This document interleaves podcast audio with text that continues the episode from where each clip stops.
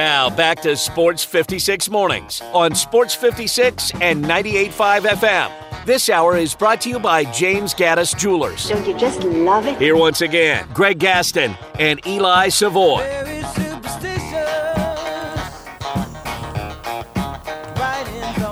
Welcome back, everyone. 806 the time. Hour number two here on Sports 56 Mornings.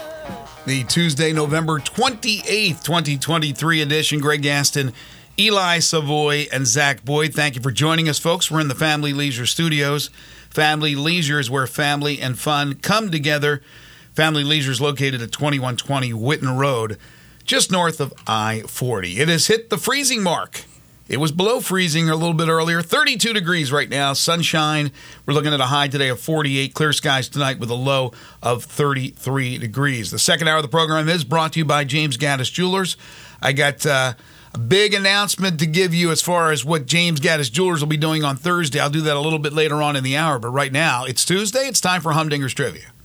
That's right. It's opportunity for somebody to win a $25 gift certificate to Humdingers over at Poplar and Massey and go enjoy some of that delicious food. Of course, being Tuesday, that means Taco Tuesday at Humdingers, where their chicken and fish tacos are just $2 each all day long. That's each and every Tuesday at Humdingers. On Fridays, they've got their special on the crispy fish and chips. Of course, anytime you can go over there and enjoy all that delicious food, like the great grilled fish options that they have with the great toppings and sides. They've got the chicken dishes. They've got salads. Uh, the salad. They've got sandwiches. So much stuff on the menu. And if you've got a holiday party maybe for the office that you want to get catered, they certainly could take care of that for you. And people are going to love it if you've got Humdingers catering any event that you've got going on. Again, they're at Poplar and Massey online, humdingersrestaurant.com, where you can check out the entire menu at Humdingers. If you are the First person to answer today's trivia question correctly, well, then you'll get that $25 gift certificate and you can answer via text 901 360 8255. 901 360 8255. Sports 56 listener line. Text in those answers, and the first correct answer will get the $25 gift certificate to Humdingers. And here is today's question. Since 2000, the Memphis Tigers and Ole Miss Rebels have met 13 times in basketball. Uh, the Tigers are six and seven in those 13 meetings against Ole Miss since 2000. During that stretch, again, that's since 2000, which Tiger player has scored the most points in a Tiger win against Ole Miss? Since 2000, which Tiger player has scored the most points in a win against Ole Miss? 901 360 8255. 901 360 8255. Text in those answers, and the first correct answer will get the $25 gift certificate to Humdingers. Speaking of Memphis basketball, our buddy Kerry Miller, who joins us weekly during the Major League Baseball season, also writes for the Bleacher Report covering college basketball. And he has his early NCAA tournament projections. And of course, Jerry Palm, who joins us every Wednesday, has his projections and on and on. There's a lot of people, Joe Lunardi. So take it with a grain of salt this early in the year. But Kerry has the Memphis Tigers as a nine seed, facing the eighth seed Iowa State in the first round in Indianapolis, Indiana. If the Tigers finish where they only gain a nine seed, that's going to be extremely disappointing. That would mean that they would lose a lot of these big non conference games. Yes, it's good enough to get in. You're going to have to do enough damage to get into the tournament. But to get a higher seed, you're going to have to win a bulk of those games. And I think they have a great opportunity to do so. That's why Penny put together the schedule he put together, knowing that you're not going to really have those opportunities in the American other than playing Florida Atlantic. Of course, one of those two games, you're going to play them at home. But that is not where you want to be. You do not want to be in that 8 9 game. You don't want to be a 10 seed. Hopefully, for Memphis, with what they're doing this year with the team they've compiled, they are going to be a seven seed or higher. And right now, they're off to a really, really good start with already having wins over an SEC team, over a Big Ten team, two SEC teams, with Arkansas being a top 25 team when they beat them. So, yeah, right now, that would be really disappointing if they were in the 8 9 game again. Yeah, I mean, that's, again, that's what they're, the, the position they have stuck themselves in the last couple of years. And that's absolutely you, you got to get, to me, you have to get in the top six. Well, you're, you love to be a top four seed. Um, to be a top four seed, you're gonna re- you're probably to need to win just about every one of these non-conference games, um, and then you can't afford any losses in conference other than probably the trip to Florida Atlantic. Um, but yeah, I mean, it, the, the eight nine is very difficult. One to put, I mean, it's not an easy matchup to begin with. But then even if you do win that first matchup, getting the number one seed in the second round, that's what mm-hmm. you absolutely want to avoid, if if at all possible. Absolutely. We talked a lot in hour number one to open the show about the uh, the Grizzlies. The Grizzlies are off today. We'll be back in action tomorrow against the Utah Jazz. We mentioned last night that the Lakers lost by 44 points to the 76ers, despite LeBron James becoming the all time leader in minutes played in the history of the game, surpassing Kareem Abdul Jabbar. Speaking of the Lakers, the Lakers and the Pacers, if you are scoring at home, have moved into the next round of the in season tournament. They have clinched spots. Uh, Milwaukee, Houston, and Sacramento, if they win, I assume tonight, then they are into the next round. There are still a bunch of teams that are still alive, and there are 12 teams one, two, three, four, five, six, 12 teams that have been eliminated. Obviously, the Memphis Grizzlies have been eliminated, but a couple of surprises here. The Denver Nuggets, the defending champions, the Dallas Mavericks, they've been eliminated. Oklahoma City is having a great year so far, but they have lost in those in season games. They have been eliminated as well. I'm sorry. I have no care in the world to follow or, or no reason to follow, not because the Grizzlies are out of it. I just I don't get it this in-season deal. There is nothing on the line for these teams.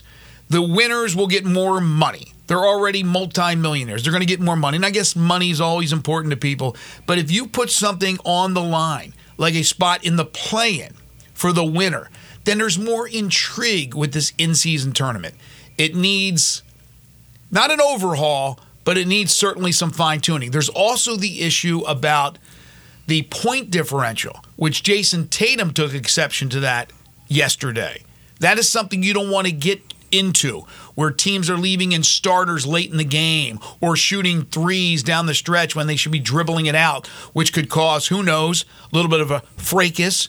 Uh, you would have players that uh, normally would not play those minutes playing extra minutes because you need the point differential.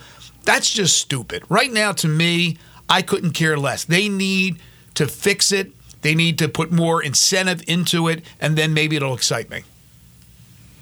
Yeah, again, I'm I I um I'm letting it play. I want to see the actual games in Vegas of the actual tournament.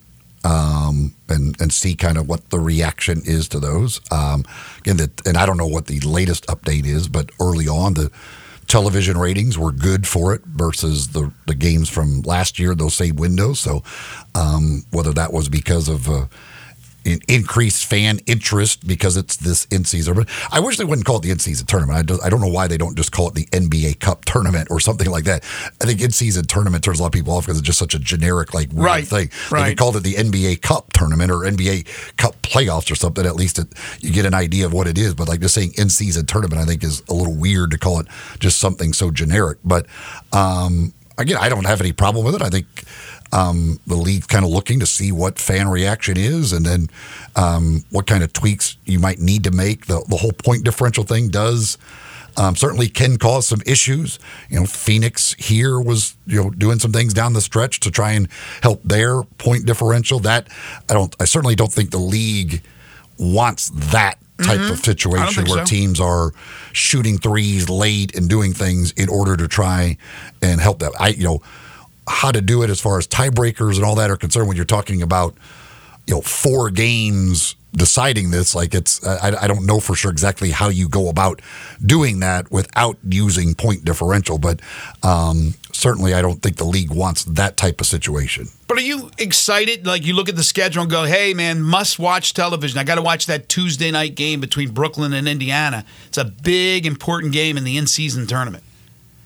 No, but I wouldn't care about that game if the tournament wasn't going on. Exactly. Yeah, that's, That's my point. The, the games in Vegas are the ones that are different, and I, and I think they, they could be they're they'll be much more interesting than a regular season game normally. So, right, but I think a regular I- season game with uh, not a regular season game, but an in-season tournament game that's not just the games in Vegas would be a little bit more exciting if there was more on the line. Again, for teams that are going to be out of it, they're not going to be good. Now, more than likely, they're not going to win it, right? They're not going to get to Vegas. You could even have a situation where you have a winner come out of the East, a winner come out of the West, and both of those teams are playing. Well, you give each one of them a spot in the play-in. I mean, so you've gone through the the rigors of playing in the in-season tournament. You go to Vegas. Now you're playing for whatever the the the prize is at the end, but you have earned your spot in that finals to get to a play-in position in the postseason. Therefore, you have all these teams at the beginning of the year that aren't that good now have this opportunity if they go on a nice little run to get there. More than likely, they're not going to. That's why they're bad. They're bad teams, or they have unfortunate situations like the Grizzlies have. But at least it's extra incentive to do. Right now, it's like who cares? What the winner's going to get more money? I would not put any sort of playoff spot on the line. I don't. I mean, I don't. Play in? I- you wouldn't put a play in? No, I don't. um, Really? 20 One, teams? the, it's the the teams that are going to win this are going to be well ahead of the play-in probably anyway. No, I understand that, or at least already in it. And it's incentive. And two, I'm not. I, I don't.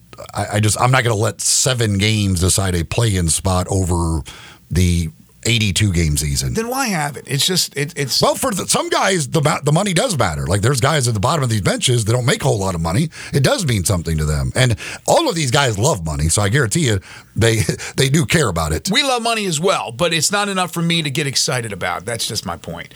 Uh, college basketball note. We were talking about the poll in hour number one where Memphis came up short once again. Still scratching my head about that one. Uh, I'm not going to guess anymore that Memphis will make it into the top 25 because I'm wrong every time. But Connecticut, which is number four, the defending national champions, Dan Hurley and his team set a Division One record they got the huge game coming up against Kansas. When is that? Is that Friday or earlier this I'm not week? sure. Huge game, Connecticut and Kansas. Their last win was their record 24th straight non conference victory by double digits. How about that? Not only are they winning those games, they're clobbering their opponent. 24 straight non conference victories by double digits. It's incredible. I mean, when you see the upsets and things that happen in non-conference play, um, to be that consistent and do what they have done is that's pretty incredible. I think it is as well. Uh, we talked some NFL earlier about the Bears and their win last night in Monday Night Football, or on Monday Night Football. Yesterday was the news of Frank Reich's firing with the Carolina Panthers. I didn't see this until this morning that they also let go assistants Josh McCown and Deuce Staley. So McCown, who coached the quarterback, Staley coached the running back, so really got rid of basically the entire offensive coaching staff. Chris Tabor made that decision. He's the interim head coach, as announced by Tepper, their owner. But I did not know this. Tepper wanted Bryce Young. Frank Reich wanted to draft C.J. Stroud. Well, there and certainly right now, C.J. Stroud looks way better, but I don't think it's fair at all to assess Bryce Young at this point. Guy who's running for his life on every play and has basically nobody around him um, to to help him in any way. Um, not like listen, David Tepper's reign so far as owner is not going real well in Carolina. It, it has been a it's been a been a rough go for him there, and you know he's probably way too involved in the football operations because he doesn't seem to have a whole lot of uh, you know. Uh, sense as far as that goes. He probably should stay out of the way and let football people make those decisions. But um, he wants to, I guess, be involved. And when you own the team, you have that right. Yeah, and look, and I agree with you. I'm not I'm not ready to sit here and say that uh, in their careers, when it's all said and done, that C.J. Stroud will absolutely have a better career than Bryce Young. I'm not I'm not giving up on Bryce Young at this point. He doesn't have the weapons and all that, but certainly Bryce Young's play or lack thereof, along with everybody else in that offense, cost those guys their job. And if they had CJ Stroud in there, who knows? Maybe they would have played better with CJ Stroud throwing the ball the way he did. It's not like Houston has a ton of weapons, but they certainly have a lot more than what Carolina has. All right, we'll take a quick timeout. When we come back, Laird Veatch will join us, University Memphis AD. This is Sports 56 Mornings with Greg and Eli on Real Sports Talk, Sports 56 and 98.5 FM. We are Real Sports Talk. Sports 56 WHBQ. Available on your radio dial at 560 AM and 98.5 FM, as well as around the world online at sports56whbq.com. Take us with you everywhere by downloading the Sports 56 app. And at home, just say, Alexa, play Sports 56. Wherever you are, stay tuned in to Real Sports Talk. Sports 56 and 98.5 FM.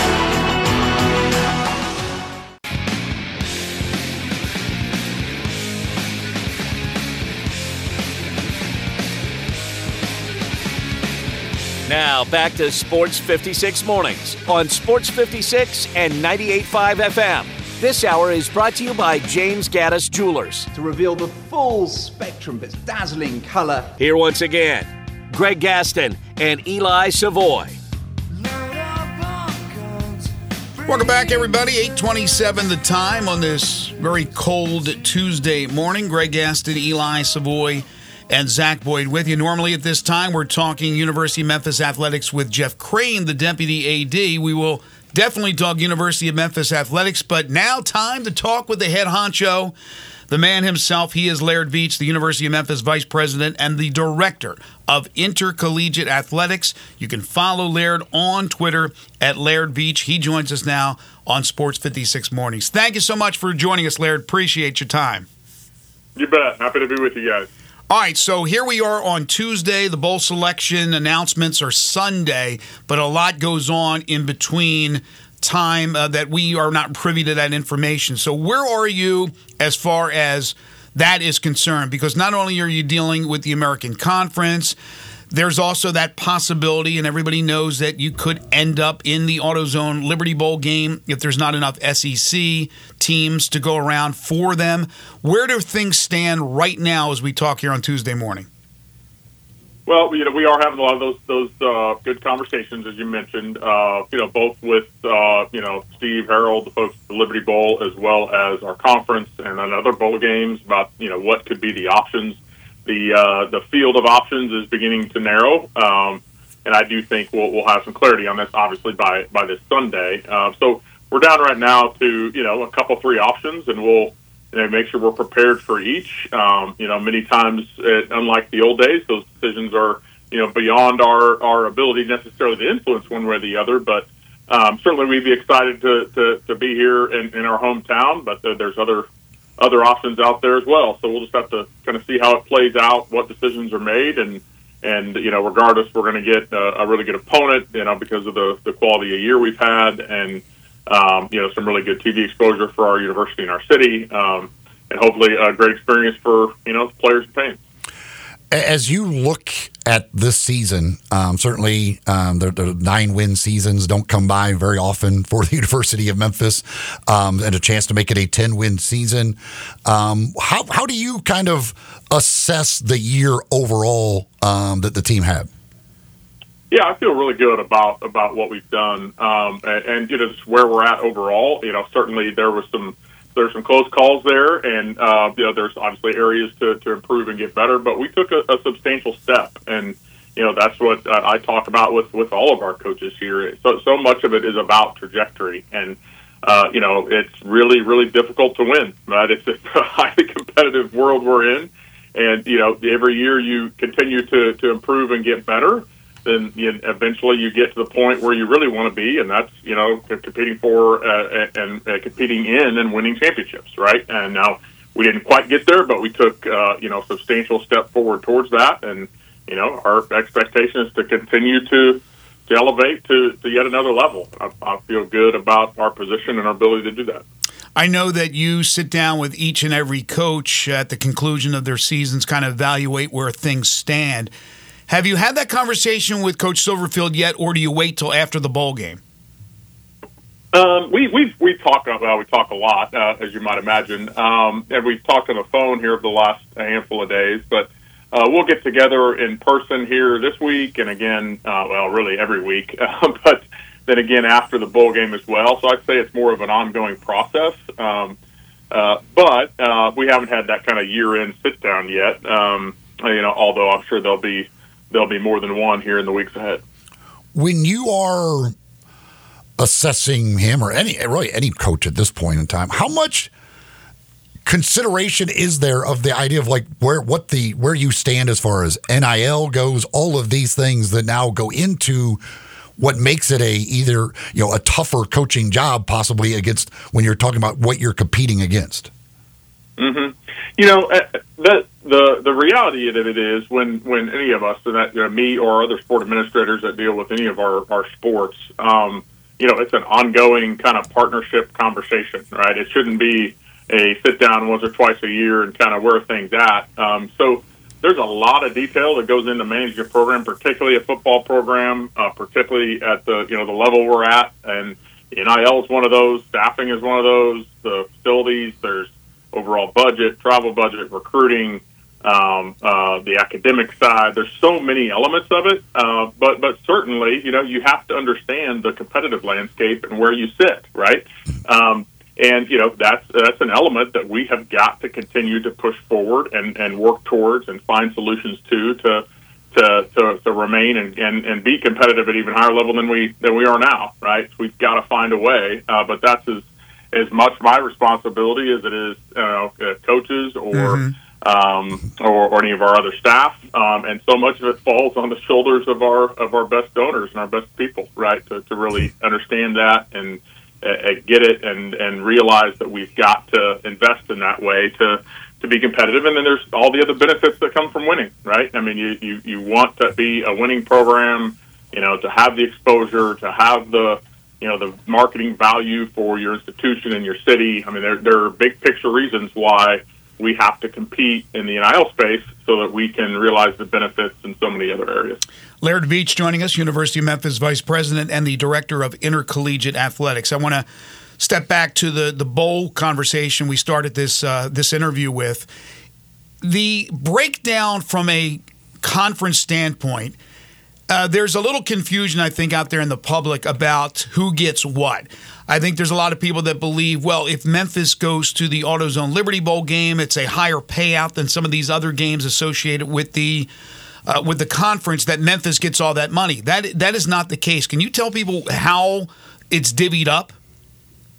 Yeah, I mean, it, essentially for, for each of the bowls, you know, the all the all the money uh, from all the bowl contracts with the conference goes into one big pot. They distribute it um, a, a set amount per school uh, that's equal across the board for really managing your expenses to, to the bowl game, um, which is challenging to do in many respects for a lot of us you know, the only one that's really different is Hawaii. There's an additional, um, you know, allotment for that, obviously because of the, the, the travel challenges, et cetera, and those costs. Um, and then really everybody is, is sort of up to their ability to, to work within the allotment of that bowl to sell tickets, right? So, um, and then you can realize some just additional revenue from tickets that are sold. So that's why it's so important that, you know, our folks buy through us. If they're, if they're buying at a, at a bowl game, whether it's the, you know, the Liberty Bowl or any other bowl, um, you know, by buying through us, that helps us financially. It also helps us from, you know, just how we, you know, our brand overall, and you know, obviously make sure you're you're with your fellow Tiger fans.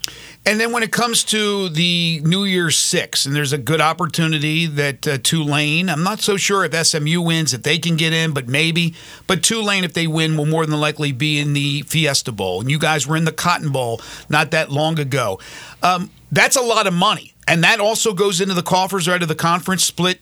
I wouldn't imagine evenly. I would think that Tulane, in this case this year, and you guys, when you went to the Cotton Bowl, get a higher percentage of that money. Is that is that accurate? That that is accurate. Yeah, there's a there's a, a significantly higher payout for that attendee in the in that bowl game, uh, but it does also significantly benefit all the all the, all right. the conference partners. Right. right. So so there's um, yeah, it's it is it's definitely best, better, you know, significantly. I, I don't remember the exact numbers off the top of my head. I'd say it's twice as much at least um, of the of the distribution. Um, but it's uh, but it is it's, it's obviously beneficial for everybody, and you know that's one of the, the great things about our our conference is you you do have a chance. Um, to you know, and it's been proven year in and year out. Uh, majority of the time, our our conference champion has been been in that bowl game, and know that's a that's a that's a very helpful piece to our brand overall. Something we we need to fight to continue to maintain. It it very well wouldn't matter because they probably may not get into it if they win. But with SMU, and regardless of what bowl they go to, with them leaving the conference, how is that handled money wise for whatever bowl they go to? Yeah, you know, they are treated uh, this year, at least this is my understanding. So, you know, you have to check directly with the conference to confirm it. But if I recall correctly, my understanding is there is a, a separation agreement and a payout um, that is determined and negotiated that we all approved as members, um, you know, for with SMU. Uh, but that is separate from, you know, their, their distributions this year. So they. Okay they received the they received distributions this year as they normally would, and then we but we've also settled on a separation amount, um, you know, and how that's handled directly with the conference. Laird Veatch joining us, University of Memphis Vice President and Director of uh, Intercollegiate Athletics. You can follow him on Twitter at Laird Veatch. All right, so let's dive into the big news that happened recently. The uh, Frederick W. Smith family, headed by, of course, Fred Smith uh, the executive chairman of FedEx, uh, the $50 million challenge gift to the university for renovations to Simmons Bank Liberty Stadium. Huge news. I know. I know there's still a lot to get done, including your guys' side of raising the $50 million. But uh, first of all, if you wouldn't mind talking about obviously the excitement of, of getting that news, how did it all come about and how were you guys involved with uh, Mr. Smith and FedEx to be able to have that thing come to, to materialize? Yeah, yeah. First of all, you know, obviously, extremely grateful to to, to Fred Smith and the entire Smith family because um, they were, you know, and, and continue to be very involved with it um, as a family. Um, but uh, it, it's it's incredible, right? But when you have a gift of that magnitude, um, it's just such a kind of ringing endorsement and and gives you so much credibility when you're you know, trying to make the case for others to support a project like this. Um, when you have, you know, the, the lead, leader of our community stepping up and saying this is critically important, you know, both for us and for the Grizzlies and the FedEx Forum, um, that it, it just it, it, it, says a lot, right, about about the importance and the impact of, of sports on our community. Mm-hmm. Um, so, uh, extremely grateful, and of course, to, to, to, the mayor, to city council, others that are going through this with us. Um, it, it's it is a remarkably impactful opportunity for us. Um, now, how it came about really is, is you know it's all about really from Fred Smith. I mean, you know, there was there was certainly a lot of ongoing conversations uh, over time about you know the stadium and the projects and and uh, how things were going. You know, some of the challenges as they began to present themselves more and more. Um, but but ultimately, this was this was his idea and his call. And you know, not a few weeks ago, I don't remember the exact date. Um, you know, he called the president, he called me, he called the mayor, and you know, he he told us what he was what he wanted to do, and and and kind of laid it out for us. Um, and you know, not only the, his gift, but the importance of um, you know, they're really challenging the the Tiger Nation to, to step up and, and support the, the this development with him um, and the importance of us, you know, owning the stadium as a, as a as a auxiliary services foundation of the university. Mm-hmm. Um, because of the position that puts us in long term as a university. Right? If we, if you know, big time places that are at power type schools, uh, the vast majority of them own their own home, and they they manage it and they invest in it and they they maximize the opportunities that it presents. The 50 million that you guys, I guess, are matching, where will that money come from? Yeah, I mean, it's really going to um, it ultimately be about our, our other donors, and it's going to start with uh, you know our top level folks. Um, and you know we've been we've been talking to several of them about um, you know the need for us to have a you know significant comprehensive campaign um, with the you know the primary driver that being the football stadium because of you know how that positions us long term on so many levels as we've talked about so many times. Um, and you know, so that's that's where we're going to start. I mean, we will over the next you know several months really be conver- having conversations with you know what we, you could call in the fundraising circles the leadership phase or the quiet phase, even though this is obviously not very very much not quiet. um, uh, you know that's what usually happens in those that that stage of a fundraising campaign is you're talking to your lead folks about other you know seven figure, six figure gifts. That's going to drive the vast majority of our uh, of our success. Um, and then you know there'll be opportunities down the road as people buy new club seats and loge boxes and help commit to other things on the uh, down the path. It'll get get down to where we have grassroots type support as well. So it's going to take everybody doing their part. Um, it's not going to happen overnight, but there is going to be some significant urgency to us to, to move the needle um, in a big way uh, fairly quickly. What is the, the timetable for number one, the handover of the stadium to the university? I assume that still needs a. Did the vote already happen with the council? I'm, I'm not even sure where we stand as far as that's concerned. So, what's the timetable as far as that? And number two, even if you don't have 50 million raised by the end of uh, the AutoZone Liberty Bowl game, I assume with the gift from Fred Smith and family, and also the state money that's allocated, that you guys can start construction on time when you expect it to start, or does that still have to get uh, go through a you know jump through a bunch of hoops here, or are you right on target? Well, this is yeah, it's certainly a complex um, development that's happened pretty quickly, right? so.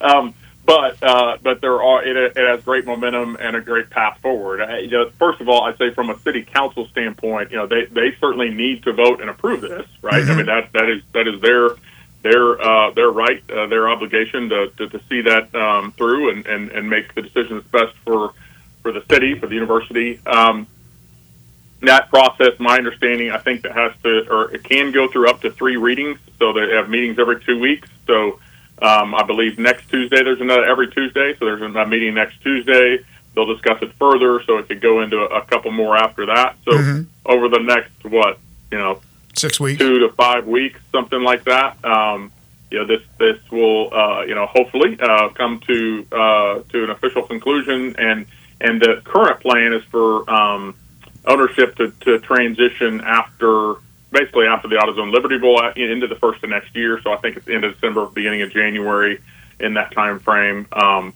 obviously, there's still a lot of details to be worked out, and uh, we are in. in uh, I feel really good position with the the city officials and our you know outline of the agreement of terms and what that would all look like. Um, you know, obviously, we're starting good conversations with the other partners that are out there at the stadium as well, and you know, talking about how we can work with them and um, how we feel good about those relationships moving forward. So there's a there's a lot to, to, to get our head around, uh, but but I feel really good about it um, and and where it's headed. Uh, and then to answer your question about the the, the project and the fundraising, um, a lot of that's still coming together. I do anticipate, really expect us to move forward with at least a a phase or a, a, a piece of the the project um, you know, as soon as possible after this season. You know, mm-hmm. obviously we need some time to kind of get our heads around it. There's a lot of detail work, contracts, things like that that got to get in place. Um, but we would like to start construction as soon as possible.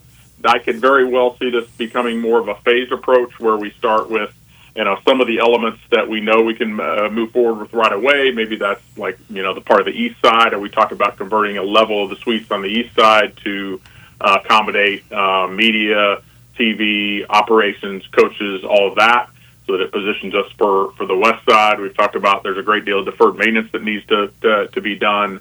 Um, and then we're going to need some time to, to sort of get our heads around the, the, the final plan on the west side, um, some of the halo work, and to raise the money, right? So, mm-hmm. so we, we're not going to overextend ourselves in terms of, you know, knowing what we have. So it's going to take um, some efforts over the coming months to really move forward with that piece. So the exact timing of the rest of that, we, we still got to work through. Um, but as soon as we can get some clarity on it uh, with you know the, the design team, the construction team, um, and as soon as we get a good feel of, of how our, our donors are going to respond, um, then you know we'll we'll make the final commitment and move forward. Um, so I, I feel good about it progressing. It may not be the exact timeline, but it's going to start happening fast, and we're going to push forward. So you, you kind of hit on a little bit, but can you kind of explain of, of why it is important for you guys to have that ownership of the stadium and what it allows you to do. And so, do the like the AutoZone Liberty Bowl, the Showboat, Southern Heritage, do they then become tenants of yours? Yeah, that would be the idea. They they would then um, you know shift over to, to working with us as the as the uh, you know um, essential owner and, and manager of the stadium. Now we would work with the same ownership group or management group, excuse me, OVG, who's been working with the city for some time now and has a contract in place that we will assume and continue to move forward with.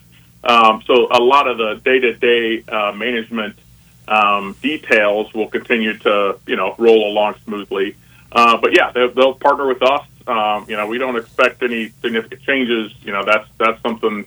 Those kind of um, you know events and opportunities are, are obviously really important to the city. They're great for um, you know the university, the exposure to to all of us, um, and we we recognize our partnership there. So we don't expect a lot of changes there. We're just going to want to be good partners and and make them work well for for those for those groups. Um, you know, obviously, as we're, we're talking about the Liberty Bowl right mm-hmm. now, that's a that's a relationship we got that's right here, and and it's helpful. So, um, so I, I expect it to to, to be uh, not not too dissimilar to what it's been, if not you know uh, very very close. And you know, the other thing that I would say is, you know, when you think about the benefit of a you know kind of primary tenant owning a, a stadium, you know, it, it sort of becomes the difference between how you treat um, if you own if you were someone that owns several homes, how you might treat your own home versus how you treat, you know, a, a, a home that you don't necessarily live in, right? Right, right. And you know, so we are, you know, obviously we use it more than others, um, and and we're gonna we're gonna treat it with some with a lot of love and care because I hear you. it's going to generate a lot of a lot of opportunities for us, not only from a revenue standpoint, but how we interact with our fans, how we present our brand. Um, so, you know, that will be a benefit to those other tenants too, because they have, um, you know, essentially an owner that lives in their home and, and that's going to really have them over as guests and treat it even, maybe even better than what it has, right? So, um, it just changes the mindset and the perspective and it maximizes your opportunity mm-hmm. to really control your own destiny with how you treat your customers, uh, how you, you know, maximize revenue streams, all of those things. Yeah. So, it, it's just a it's a really really important step as we want to try to you know continue to elevate as a as a university and an athletic department. All right, we'll leave you with this, and we appreciate your time. We'll we'll talk basketball one day with you. We'll get you back on at another time that's convenient for you. Lots to talk about as far as that's concerned. But Richard Smith was on with uh, Dave Woloshin, who follows our show, and talked about uh, the decision for the family to do what they did and step up. Richard also said some cryptic things. Um, when talking about the future for the University of Memphis and maybe further realignment somewhere around the nation, he said, We got some tricks up our sleeves. It's almost like he knew something, but obviously wasn't divulging. He said he could not give out any information. Do you believe that there are tricks up your sleeve and that there will be still more movement here um, sooner than later around the nation? Um, you know, first of all, to, to answer that that last part, I do definitely think there will continue to be movement around the nation. Now, exactly though the time, if that's you know this coming summer, it seems like every summer there's there's been some kind of development, um, right? Or whether that's you know another year or two or three down the road, and in the not too distant future, there's going to continue to be significant movement. And I say that only because you know college athletics is obviously in such a state of change and turmoil, and mm-hmm. you know the the model is going to be adjusting in some way, shape, or form. There's there's just so much at a, at a, at a, at a high level that's going to have to um, continue to evolve that that's going to have impacts and create, you know, uh, call it, uh, potential opportunities for, for a program like ours with the, with the things we can bring. So, yeah, I think there's going to continue to be uh, opportunities and changes. Um, I also think our competitive position as it sits right now is, is pretty dang good and that we ought to expect to win at, at a really high level. Um, and, you know, there's, there's partners like, you know, FedEx and and others. Uh, we have some some really really good high level donors here and supporters that that want to help us. Um, so I think there's going to be more. Um, you know, uh, whether there's trick call them tricks up your sleeve, uh, I don't know, but you know that.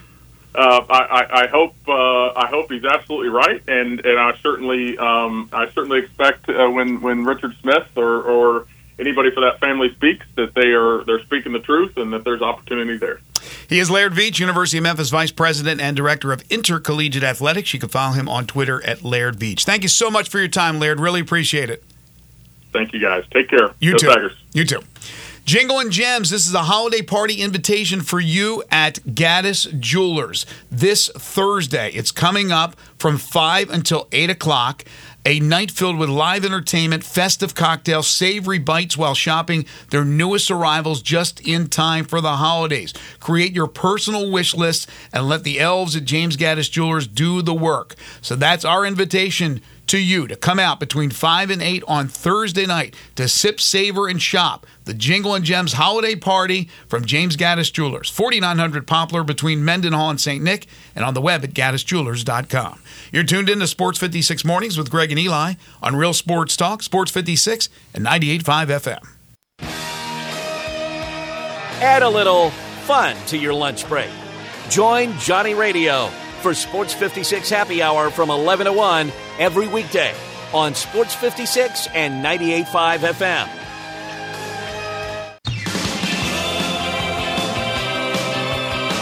Now, back to Sports 56 Mornings. Isn't it a lovely morning? On Sports 56 and 98.5 FM. This hour brought to you by James Gattas Jewelers.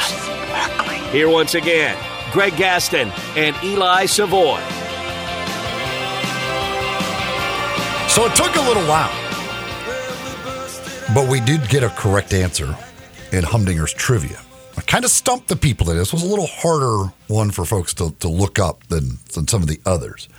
But we do have a correct answer after a number of incorrect answers. And Zach, you do not need to do a tiebreaker today. Only one person was able to get this one right. Um, the question was which Tigers player has scored the most points in a game against Ole Miss in a win for the Tigers since 2000. You did not have to go back very far. You only had to go back a few years. Uh, Precious Achiuwa in 2019 had 25 against Ole Miss in a victory.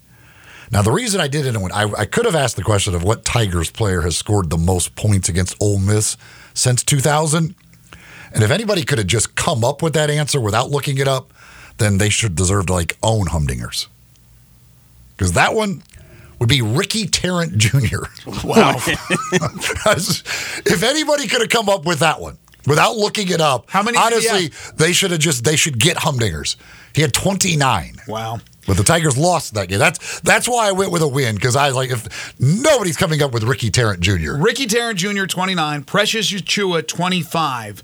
Will there be a player that goes over those marks on Saturday? If there is a choice out there from people, I'm not so sure a consensus, but I would think that most people would say if there's a chance it happens, it's David Jones. And David Jones was named to the American Athletic Conference honor roll team for the second straight week after his performance at the Battle for Atlantis. He averaged 20 points, five rebounds, 2.7 steals per game while leading Memphis to wins over Michigan and number 20 Arkansas. He shot 51.4% from the field. He connected on six three pointers and drained 18 of his 21 free throws. Had the big game in which he scored 36 points in the win over Arkansas. So possibly Saturday, David Jones could go off against Ole Miss. Dewan Wagner, by the way, also had 25 in a game, mm-hmm. but that was also in a loss. Um, so Precious gets the, the title in the win with his 25 point performance. Five favorite things tomorrow. Your five favorite things topic. Your five favorite NFL head coaches of all time. Your five favorite NFL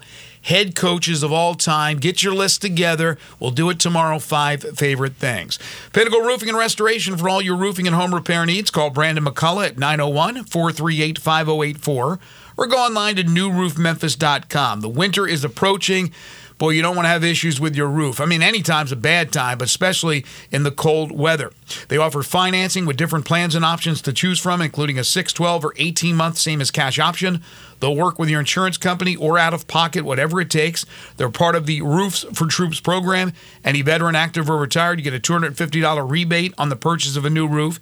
They do residential and commercial roofing, so business owners and property managers, obviously homeowners as well. If you have a leak or any other roofing problem, Call Brandon today. They'll come out and do a free roof inspection. They're licensed, bonded, and insured, and a member of the Better Business Bureau.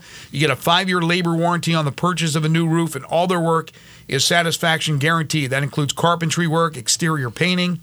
They can install shingles, replace gutters, put up fencing and siding, rotten wood repair, whatever you can't do yourself. Call the experts at Pinnacle Roofing and Restoration. Quality work at a very good price. Call Brandon today at 901 438 5084. Tell me you heard it here on Sports 56 Mornings or go online to newroofmemphis.com. We're talking plenty of round ball in hour number three. We'll open up with Zoe Goodson from Rhodes and then Parth Upadhyaya from the Daily Memphian on Memphis Tigers Hoops. This is Sports 56 Mornings with Greg and Eli on Real Sports Talk, Sports 56 and 98.5 FM.